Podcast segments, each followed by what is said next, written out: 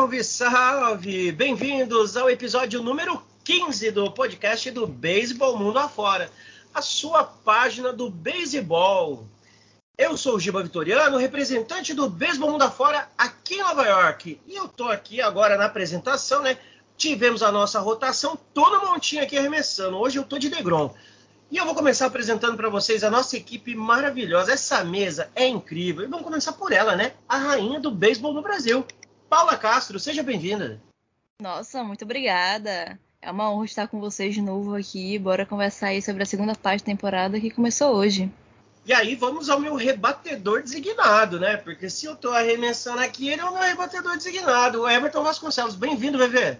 Obrigado, obrigado, Giva. Seja muito bem-vindo você também, né? Hoje, primeiro, primeiro dia como nosso host aqui, né? Tenho certeza que vai ser muito bacana e muito bom, né? Agora eu vou estar comentando aqui, o Giba apresentando, eu comentando, vai ser legal. Muito obrigado, Bebê. Satisfação poder substituir você. E, nossa, já foi tantos erros de gravações aqui que eu já tô. Uh, meu Deus do céu. Mas vamos falar dele, né? Aquele que fica lá no center field, dá aquela segurança pra gente. Tem aquela. Você jogou, é bola rápida ali o tempo todo. Fala, Monta, seja bem-vindo. Boa noite, amigos. Prazer estar aqui reunido com vocês para a gente falar sobre esporte maravilhoso. E, Giba, seja muito bem-vindo, meu amigo. Parabéns aí. Muito feliz, a tua energia é muito boa e vai fazer muito bem pra gente. Vambora que tem muita coisa boa pra gente conversar, isso aí. Maravilha, obrigado, muito obrigado. É um prazer realmente estar aqui com vocês e principalmente falando para vocês que estão ouvindo o nosso podcast, né? Antes da gente começar, porque a gente tem muita coisa para falar e o nosso tempo ele é relativamente curto, vamos falar do Apoia-se, né? Que é o nosso é, programa de apoiador, né? De colaboradores que ajudam o beisebol mundo afora a crescer. O Apoia-se é uma página da internet em que você pode ir lá e contribuir. E virando um apoiador, você participa do programa no Montinho com BMA. E você tem algumas recompensas, como participar do nosso grupo de WhatsApp, você tem um conteúdo exclusivo que é enviado ali é, diariamente. Inclusive, um deles, a Paula, ela prepara para a gente um conteúdo com os principais jogos, o que deve ficar de olho, quem remessa contra quem, os principais moves da, daquele momento além de uma série de coisas, como também um sorteio, sorteios exclusivos que a gente faz. E nessa semana a gente fez um sorteio exclusivo de uma bolinha personalizada é, de beisebol. E a apoiadora que ganhou, por acaso, foi a apoiadora número um, a, a pessoa que se inscreveu primeiro, que foi a Amanda. Então, parabéns, Amanda. A gente fica muito feliz é, com a sua vitória. A gente espera que nos próximos outros também possam é, ter a mesma sorte que você.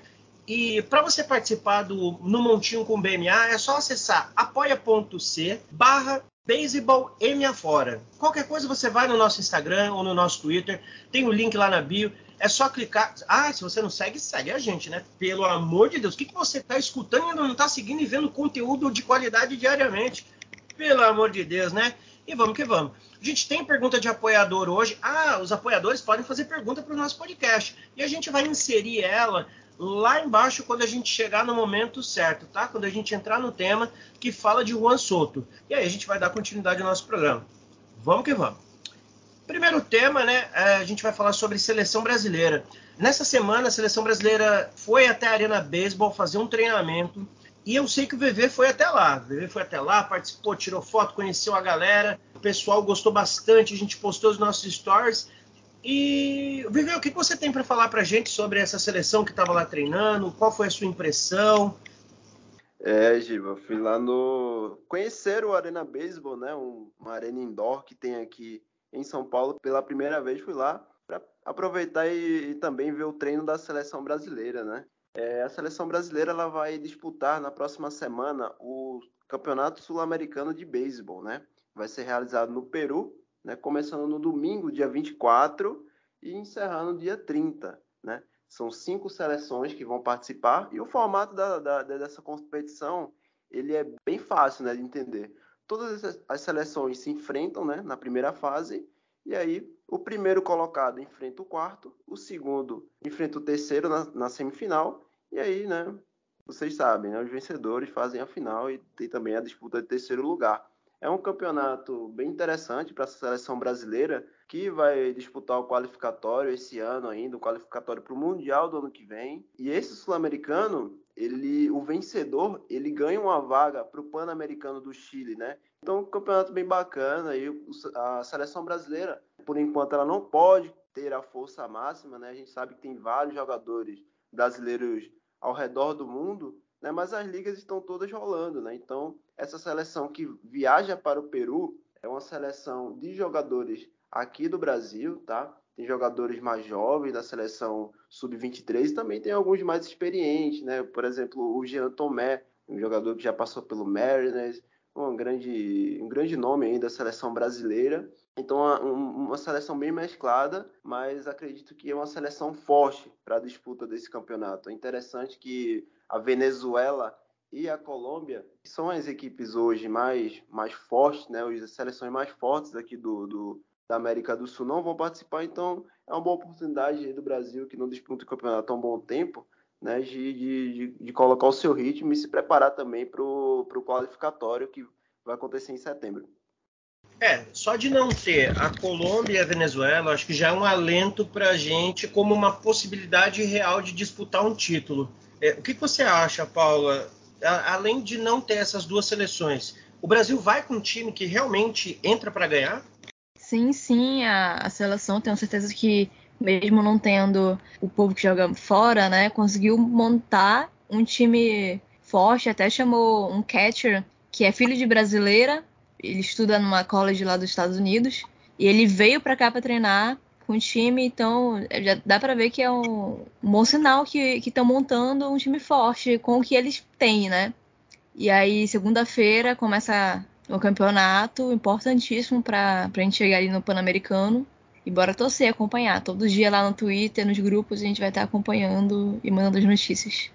Legal, obrigado, Paula. Fala, Everton, quer adicionar alguma coisa? É, que você perguntou sobre como foi lá no, no Arena Base, eu acabei não, não comentando, né? Mas foi muito legal, cara. Assim, a oportunidade de estar ali com, com jogadores, né?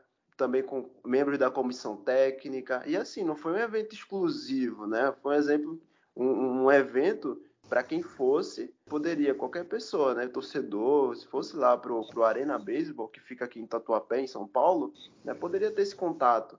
Então eu gostei muito do local lá, tá? O pessoal tá de parabéns, até porque tem também um, em anexo, né, colado, tem um colado não, né? É o é mesmo local.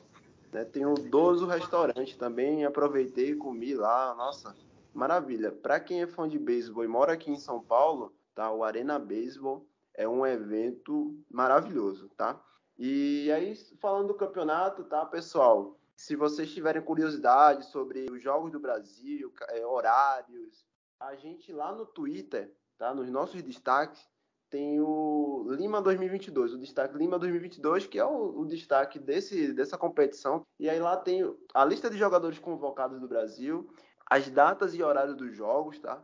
Então vocês podem, podem consultar lá. E como a Paula falou, a gente vai acompanhar, tá? É, já vi que vai ter transmissão no YouTube, então a gente todo dia vai, vai divulgar essa, essas transmissões e também vai acompanhar os jogos, tá bom, pessoal? Então fica de olho aí no Instagram e no Twitter que na próxima semana a gente vai comentar muito sobre essa competição.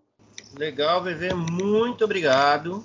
Dando continuidade aqui ao nosso programa, é legal porque tem muita gente que nem sabe que a gente tem beisebol no Brasil e a gente tem uma seleção que está disputando o sul-americano, a gente tem as meninas que jogam softball, inclusive a Paula é atleta, viu? Paula, você joga em que posição? Eu jogo, só não sou boa. Jogo no time amador daqui. Eu gosto de jogar de infielder, né? Primeira base, segunda base. Mas outfielder não tenho talento, não. Entendi. Não, legal. O importante é estar em campo, isso daí que é o que motiva a gente, que faz o nosso sangue ferver mesmo. Mas agora a gente vai falar de um assunto que aconteceu essa semana, né? Home Run Derby. Cara, a gente teve algumas surpresas ali, né? Burros chegar até a semifinal foi sensacional. Engraçado que aqui, neste podcast, me garantiram que o Schwarber ia ser campeão. Que ele ia ganhar. Pode abrir o microfone, pode contestar, pode falar em cima, que não tem problema. E o Burros foi lá e destronou ele. Agora, assim, quem, quem zicou o Schwarber foi o Biratan Leal, cara, na, na transmissão. Ele falou: minha aposta hoje é o Schwarber, tá? Ficou bem confiante e o cara foi lá e realmente decepcionou. O que aconteceu com o Schwarber, Paulo? Você também apostou no Schwarber. Eu apostei, mas eu acho que o beisebol tem a tendência de ir para as narrativas bonitas, né? Para sempre ter uma história. E apesar de tudo, eu acho que a história desse home run derby foi o Pujols ali, a lenda, o futuro do Hall da Fama, é, surpreender todo mundo e passar do round, né? E, e, o segundo round foi também muito perto, ele quase, quase tirou ali o, o lugar do, do Han né? Mas foi muito, foi muito divertido ver. Sim, o Juan Soto ganhou no final ali já, faltando, faltando poucos segundos. Agora, para mim, a grande surpresa ali foi o Rodrigues, né? Na primeira rodada dele, fantástica. Você acompanhou o Home Run Derby, Molta? Sim, cara, e você falou bem, o Rodrigues foi um animal, no bom sentido. O cara rebateu absurdamente. As duas primeiras rodadas ele conseguiu rebater mais de 30 vezes, desbancou o atual campeão, o Pete Alonso realmente foi um desempenho fantástico. Mereceu chegar na final. Não precisava ter mencionado, né? Desbancou o Pete Alonso, mas tá tudo bem, né? A gente vai, vai relevar isso daí. Sobre o, o Rodrigues ainda, que nem você falou, ele foi num ritmo avassalador. O começo dele eu achei é, fenomenal. Cara, 32 rebatidas é, é, para home run é, é, algo. Olha, eu vou fazer até uma comparação aí que vai alegrar a Paulinha. Vladimir Guerreiro Júnior. Me lembrou, porque teve uma hora que ele pegou uma sequência, meu amigo, foi uma atrás da outra. Foi, foi fantástico, realmente. É, só, eu só esperava mais dele na final.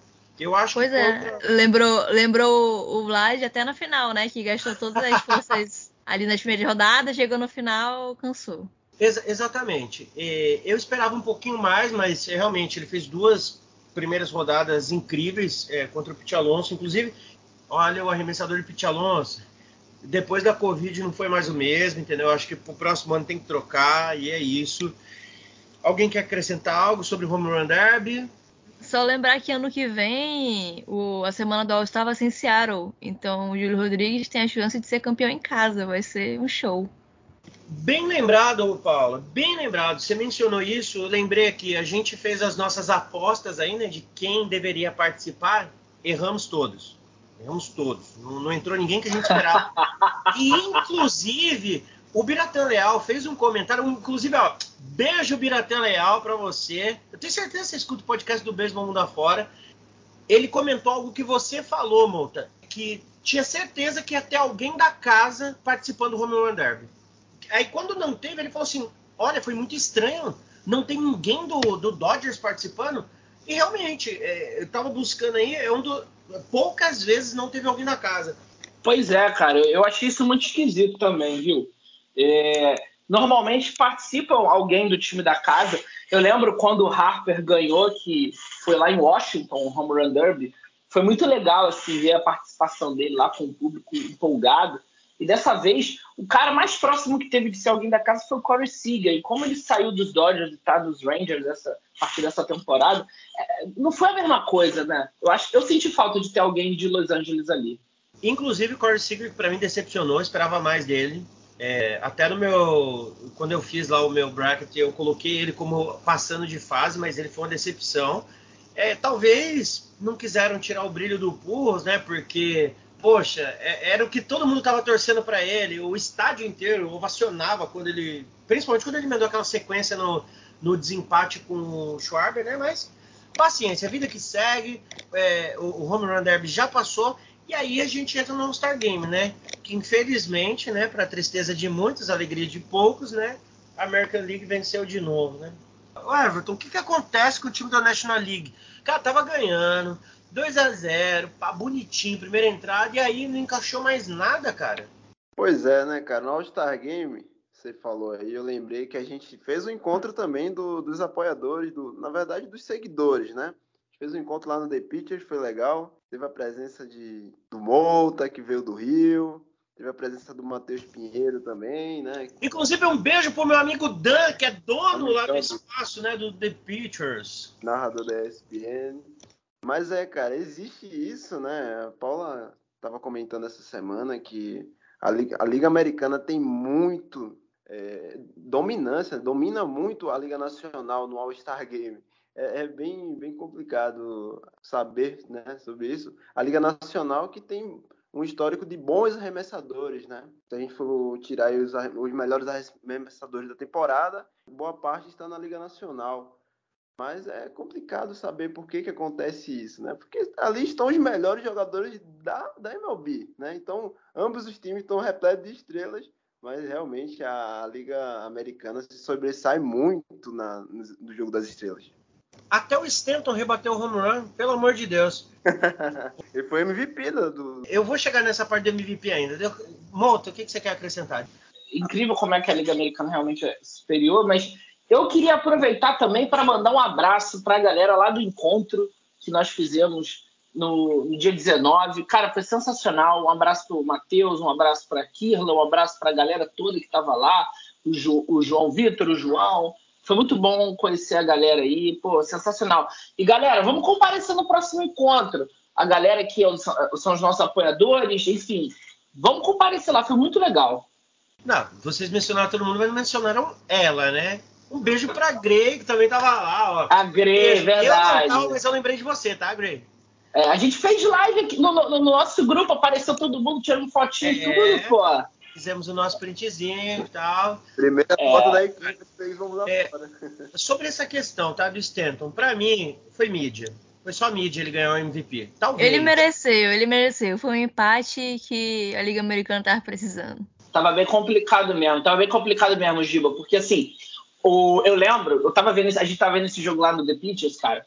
O, foi logo, se eu não me engano, foi logo depois da entrada do Sandy. Eu e o Everton, a gente estava delirando com a entrada do Sandy. O Sandy metendo strikeout, strikeout, cara se destruindo. Falando assim, cara, a Liga Nacional agora vai nadar de braçada no jogo.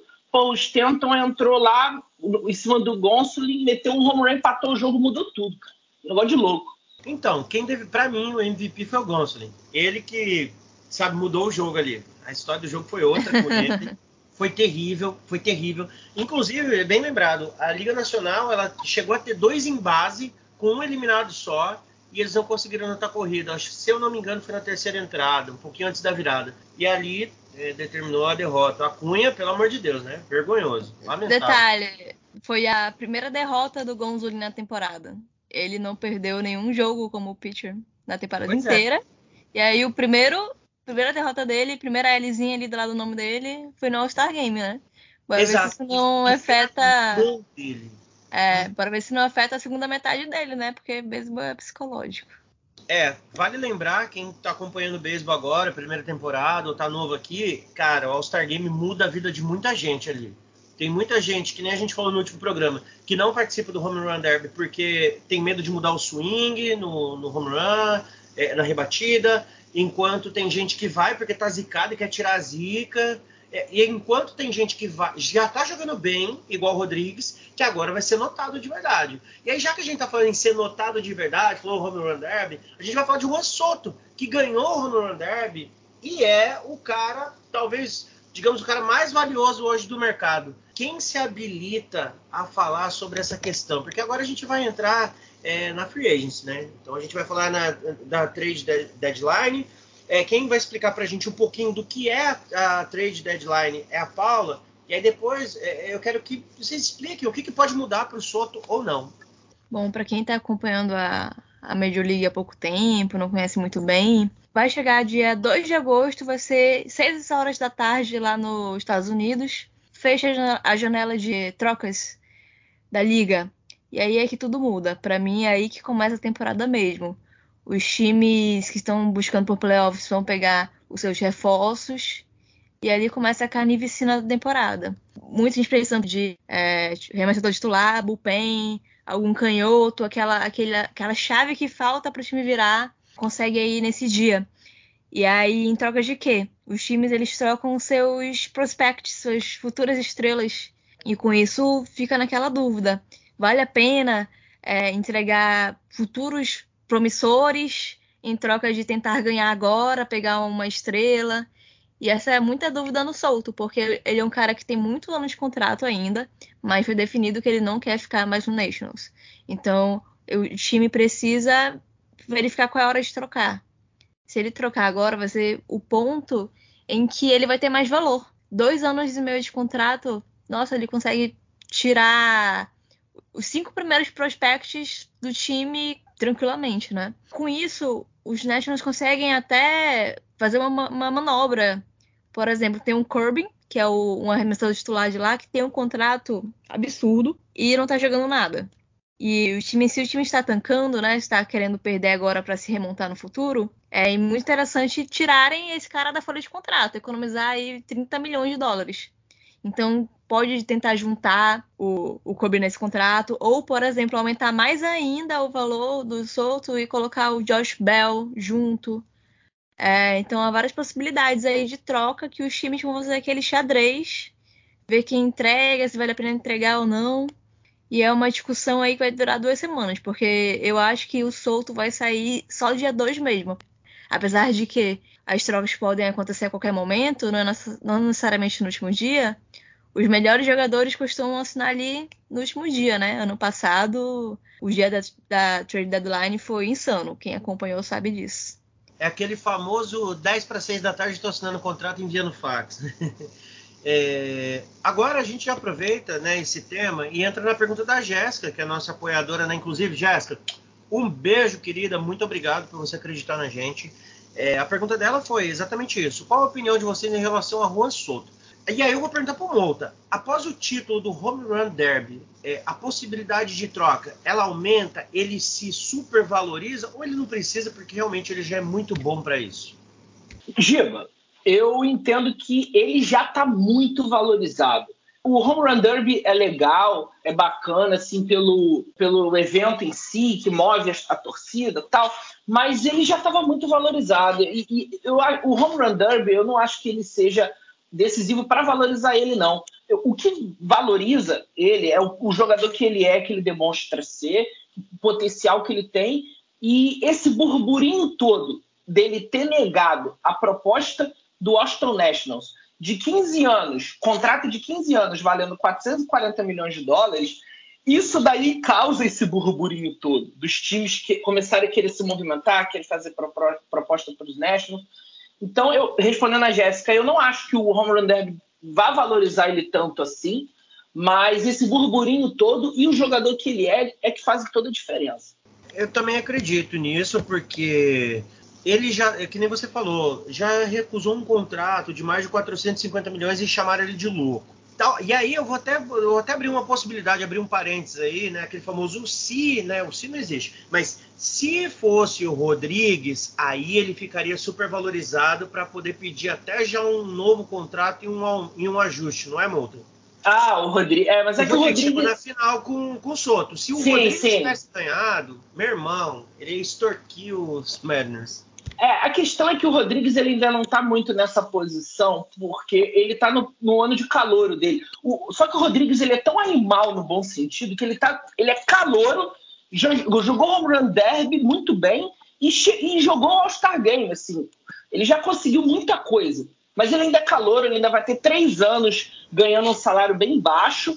Aí ele ainda não tem hoje, Giba, uma posição de barganha, porque ainda tem muito tempo ainda para jogar pelos Nationals antes dele começar a poder discutir salário com eles, que é a partir do quarto, a partir do quarto ano dele na liga. Até o terceiro ano dele, ele vai ganhar ali pouco, vai ficar jogando ali, ganhando, aumentando um pouquinho de salário, mas a partir do quarto ano eu acho que ele vai poder realmente pleitear salários bem mais altos com o Seattle Mariners. E detalhe, vale lembrar, você falou aí, ele foi o único calouro a jogar o All-Star Game, tá? Tá voando baixo, né? Já volto para a segunda pergunta da Jéssica, tá? Porque ela é ligada aos playoffs. Mencionar só que alguns dos nomes que estão é, sendo cotados aí nessa, nessa trade é, deadline. Castillo tem um ano e meio de contrato ainda. Montas é, com um ano e meio. O Contreras está no último ano. Ian Happ está com um ano e meio de contrato. Benintendi, ai, que triste, que triste isso, mas se o, o, o KC não negociar ele vai sair no prejuízo total.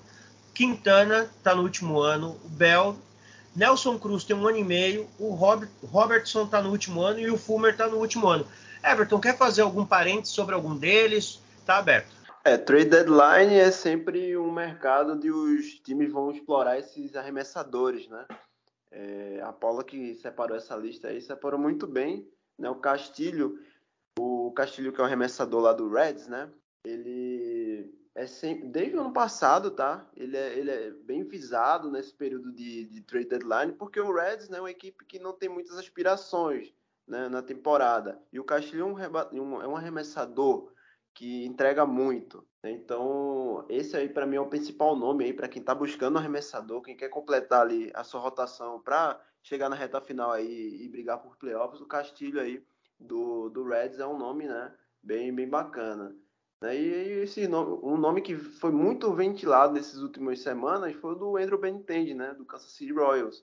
Mas aí o que pegou para ele negativamente é que ele não é vacinado, então não conseguiu lá é, viajar para o Canadá, né? Então acredito que deu uma estremecida aí, né, nas pretensões né, dos times que, que tinham pretensões de buscá-lo na trade deadline, mas é, são, foram nomes, são nomes aí, né? Ficar de olho, vamos ver. Vai balançar muito aí nos próximos dias, período de trocas. Fala, Monta, quem você quer destacar aí, meu querido? É, o, o Everton destacou bem os arremessadores, e eu também acho que os relievers eles têm um, um, um destaque nesse, nessa trade deadline, porque tem times que têm problemas com o bullpen, e a gente separou ali, né? Você falou bem dois nomes aí que a Paula pensou, que são David Robertson e Michael Fulmer. O Robertson é um nome que eu acho que vai valorizar muito. Vai sair muito caro para quem quiser ele, embora seja um jogador que está fazendo uma temporada muito boa. Pode ser um bom closer ou até ser aquele arremessador que pega ali sétima, oitava entrada. E o Fulmer é um jogador que é, eu acho que ele vai sair no vácuo ali do Robertson, mas não vai sair tão caro, mas também vai ter uma boa disputa por ele. Vale a pena ver esse mercado de relievers também. Tem muito time com problema de bullpen, né? Red Sox que o diga. Ah, eu adoro a turma do Red Sox, né? chora mais que tudo. E você, Paulinha, quer fazer algum adendo sobre a trade deadline?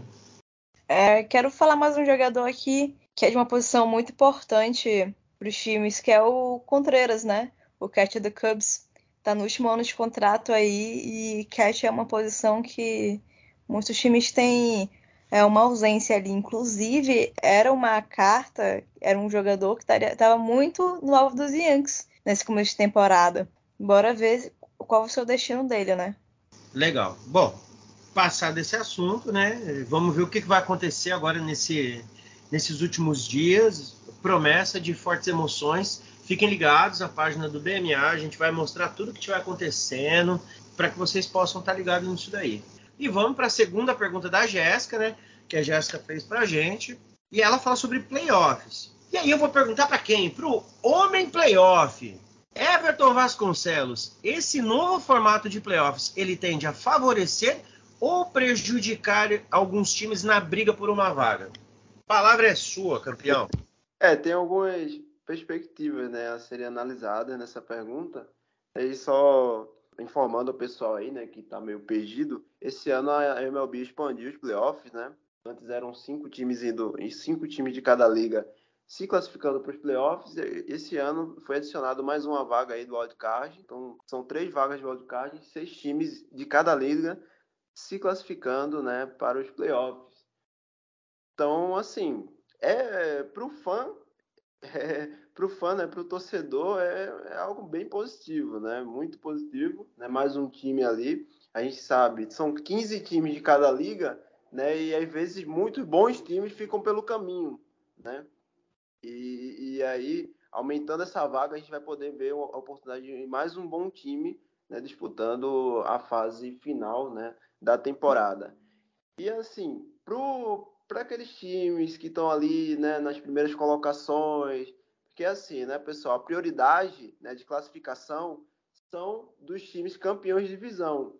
Mas muitas vezes um campeão de divisão pode ter uma campanha inferior a um time que está no wildcard, né? Ele tem o privilégio de estar tá mais acima por ser campeão de divisão, né?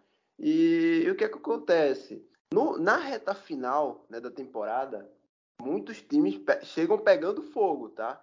Então, para aquele time que tá, que tá ali, o campeão de divisão, que tem uma, uma, uma campanha mais modesta, digamos assim, enfrentar esses times que estão chegando né, nos playoffs, já pegando fogo ali, disputando o wild card, né, é complicado, né? Um bom exemplo foi ano passado. O Braves chegou nos playoffs com a menor campanha entre todos os times do, dos playoffs e se consagrou campeão, né? O time foi, fez uma segunda parte da temporada muito boa, chegou pegando fogo nos playoffs e aí foi campeão, título bem contestável dos Braves, né? Enfim. Então, é, essa é a visão que eu tenho. Mas eu acho bacana, acho bacana mais um time na, na mais dois times, né, se classificando para os playoffs da MLB. Boa, VV. E aproveitando, eu vou fazer a mesma coisa que eu fiz semana passada, tá? Semana passada eu falei resultado ao vivo que estava acontecendo. Dodgers está no topo da terceira entrada, está vencendo os, o São Francisco Giants por 2 a 0 Já acabou. Nossa, os Texas Rangers deram uma lavada no Miami Marlins. 8 a 0 Os Yankees, olha que coisa maravilhosa. Torcida do Yankees, não me odeie, eu amo vocês. Perderam os dois jogos hoje. 3 a 2 e 7 a 5 para o Houston Astros. Que coisa boa. O Oakland, obviamente, né, os Athletics levaram uma sova de 7 a 2 e depois ganharam de 5 a 0. Olha que coisa perfeita. Essa já foi a rodada, a primeira rodada que aconteceu. O que eu quero chamar a atenção de vocês aí para as próximas rodadas, que a gente não vai ter podcast até lá. A série entre Yankees e Mets. Na moral, podem falar o que for, essa série vai pegar fogo. É... Lembrando que os Mets têm a volta prevista de Jacob DeGrom para este domingo contra os Padres, mas ouvi dizer aqui em Nova York que estão segurando ele para jogar o primeiro jogo contra os Mets.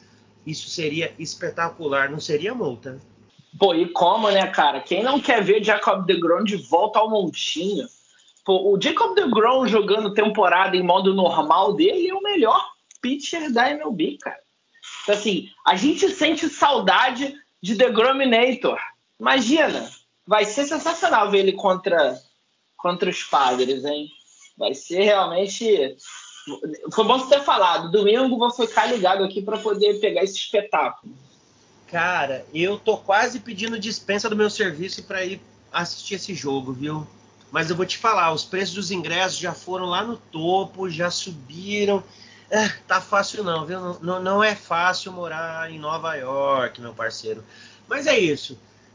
Nossa, gente, cometi um erro mortal aqui. Eu tava falando, porque você sabe, eu tenho um carinho pelo Yankees, por causa dos meus amigos do Yankees. E eu falei que o DeGrom ia jogar o primeiro jogo contra os Mets. Não, gente, não, não, absurdo. É contra os Yankees. DeGrom é ídolo maior dos Mets. Quem tá aqui comigo na sala tá vendo que eu tô com o boné dos Mets, tá? Então, DeGrom vai jogar. Ouvi dizer em Nova York que o primeiro jogo do DeGrom seria agora contra os Yankees. Então, assim, vamos aguardar e ver o que, que vai acontecer. E é óbvio, né? Mota, o que, que tem do Fantasy agora para essa segunda metade da temporada, Mota? Me fala. Ah, temos dicas de Fantasy aí. Pô. Ah, é, ainda mais porque agora a gente não teve é, uma semana aí, vários dias aí sem ter Fantasy, né? E vamos dar dicas aí para segunda, a segunda metade da temporada. Muita coisa aí que vai acontecer, muitos jogos aí, muita gente boa que a gente pode escolher nos waivers. Lembrando que a gente sempre dá dicas aqui com base em jogadores que a gente vê que estão caindo nos waivers, que estão. É, podem são jogadores em acessão que podem ajudar você na sua liga de fantasy. Temos umas dicas aqui. Rebatedores. Trago três jogadores aqui que estão em ascensão. O Harold Castro, do Detroit Tigers. Ele é shortstop, primeira base, segunda base, terceira base. Dou essa dica porque é um jogador muito versátil sabe fazer várias posições muito bem e está melhorando os números dele ao longo da temporada. O, também deixo aqui jogador de campo externo, outfielder, Leode Taveras, do Texas Rangers. O cara tá com números muito bons, ele estreou durante a temporada é, no Texas Rangers. Ele já tinha jogado a temporada passada, mas nessa temporada ele começou no meio do caminho e tá mandando muito bem. Ótimos números, jogador rápido, roubador de base também, vale muito a pena. E outro também que está muito bem é o Austin Slater, dos Giants, jogador de campo externo, outfielder, também roubando bases, rebatendo bem, é, paciência no bastão, vários walks, recomendo. De arremessadores, trago três nomes aqui mais de bullpen, porque abridor agora em Liga de Fantasy está meio difícil de pegar na, no bacião, né? Primeiro nome, Trevor Williams, está jogando, vindo mais do bullpen do New York Mets, mas ele tem feito bons jogos vindo do bullpen, pode garantir pontos preciosos para você, às vezes até fazendo mais entradas, porque ele era abridor. então ele tem braço para fazer mais de uma entrada vindo do bullpen. Do Cubs tem um, um reliever muito bom que é o Scott Efros, que está fazendo boa temporada vindo do bullpen do Chicago Cubs. O Chicago Cubs tem alguns nomes bons ali nos bullpen e ele é um deles. E do Texas Rangers eu deixo como indicação Brock Burke, que também faz é, entradas boas pelo Rangers quando entra, às vezes faz até mais de uma entrada e consegue bons strikeouts. São jogadores que estão tendo um bom desempenho aí vindo do bullpen. Deixamos essas seis dicas aí de fantasy para você, meu amigo. Faça bom proveito. Ó, tem gente que já está se dando bem com as dicas que nós colocamos aqui. Segue aí e manda bala. E vocês acham que é deixar vocês sem dicas do Mouta? Dicas de fantasy? Pelo amor de Deus. Tudo bem, que quem tá na liga comigo sabe que não vai, não vai pegar todos esses jogadores, porque enquanto ele tá falando, eu já tô pegando, parceiro. Então quando você ouvir o podcast, já foi. Entendeu? Vai falar, ué, não tá disponível na minha liga? Vai olhar no meu time, vai tá lá. É. Valeu, Monta. Brigadão aí pela sua participação. E aproveitando que o Monta deu uma dica, vou dar uma dica para você. Se você é, quer fazer parte do grupo de apoiadores do BMA, é só ir no Google digitar no montinho com BMA. Vai aparecer apoia.se barra beisebol fora e você vai fazer parte do nosso grupo de apoiador. E aí eu vou aproveitar para agradecer aos novos apoiadores que entraram é, nessas últimas, nessa última semana. Gabriel Sawaf, torcedor dos Pirates. Gente, você é o segundo torcedor dos Pirates que eu conheço. O outro eu conheci aqui no estádio dos Mets, hein? Da hora, parabéns, viu? Coragem, amigo. Felipe Martins, ai meu Deus, mais um torcedor do Red Sox. Não acredito, gente. Vocês se proliferam, parceiro. Mas ele é especial, porque ele é o criador do Soxcast. Inclusive, se você é torcedor do Boston Red Sox, escuta o podcast do cara. Prestigia ele, vale muito a pena, viu? Julie Costa, torcedora fanática dos Dodgers também, né? Como não se apaixonar por Turner? É impossível. Carlos Henrique Ribeiro. Ai, ô Carlão, pô, torcedor do Red Sox também, meu Deus. E se eu não me engano, desde 2003 eu ouvi ele falando, viu? Esse daí já acompanhou o título aí, sofredor, mas já acompanhou o título. E o Júlio César Schmidt. Não se pronunciou ainda? Julião, acabei de escolher. Você é torcedor dos Mets, parceiro, fechou? É nós. Agora, eu, cara, eu adoro fazer isso, eu adoro ser muito zoeira, então eu vou fazer uma pergunta surpresa agora que a gente não combinou. Paula, para você até agora, quem é o MVP da temporada? Tinha falado que era o Judge no último episódio. Eu vou mudar, eu vou falar que acho que o Shohei Otani vai fazer uma, um estrago aí na segunda temporada, na segunda parte da temporada. E vai levar aí, porque se ele continuar arremessando e batendo como ele arremessou e rebateu no, nas últimas semanas aí, ele tem todo o direito de ganhar esse, esse, esse MVP seguido aí. Nossa, seria lindo. E eu vou falar para vocês, hein? Eu vou contar uma coisa para vocês aqui agora. Eu vou ver Shohei Otani. Dia 4 de agosto eu tenho um encontro marcado e eu já tenho ingresso para Mets e Angels. E eu vou ver Shohei Otani. Gente, eu vou ver Shohei Otani. Meu Deus do céu. Ah, esse, esse dia aí tem que postar lá nos stories. Do... Eu, eu vou postar. Eu vou gritar tanto o nome dele. Vou gritar Eu vou com a minha camisa dos Mets e vou gritar o nome dele. Eu vou comprar a camisa do Otani. Ninguém merece não comprar a camisa dele. E ele, ele tem esse efeito, ele tem esse efeito mesmo. Não, a cara do beisebol. É surreal, gente. Como que pode ser tão perfeito? Homem maravilhoso, viu? Otani, kisses you, ok? Eu vou mandar aqui um abraço e um beijo especial para os nossos amigos que jogam nas ligas, nas minors, que jogam no México, que jogam no Japão, os colegas que jogam no Brasil, que estão representando a nossa seleção sul-americana. Vamos para cima, vamos ganhar essa bagaça. É, obrigado por vocês acompanhar, seguir a nossa página. É, e também para os nossos amigos que já jogaram meu bio, que jogam ainda, né? Gente, Paulo Orlando, meu coração todo dia é seu, viu? Você me deu uma World Series, cara. Então, assim, sem palavras. Agora sim, eu vou encerrar e eu vou agradecer. Muito obrigado, Mouta, por trazer essa segurança de informação, por trazer curiosidades, por trazer fatos inenarráveis para a gente. Obrigado, Paulinha, terceira vez do dia só hoje, por ser a nossa rainha aí do beisebol, por falar tão bem, por agregar demais com a gente. E VV, muito obrigado, é uma satisfação estar aqui no Montinho, no seu lugar. E é um prazer ter você na nossa bancada. Gente, episódio 15 acabou. Partiu 16. Fui. Tchau e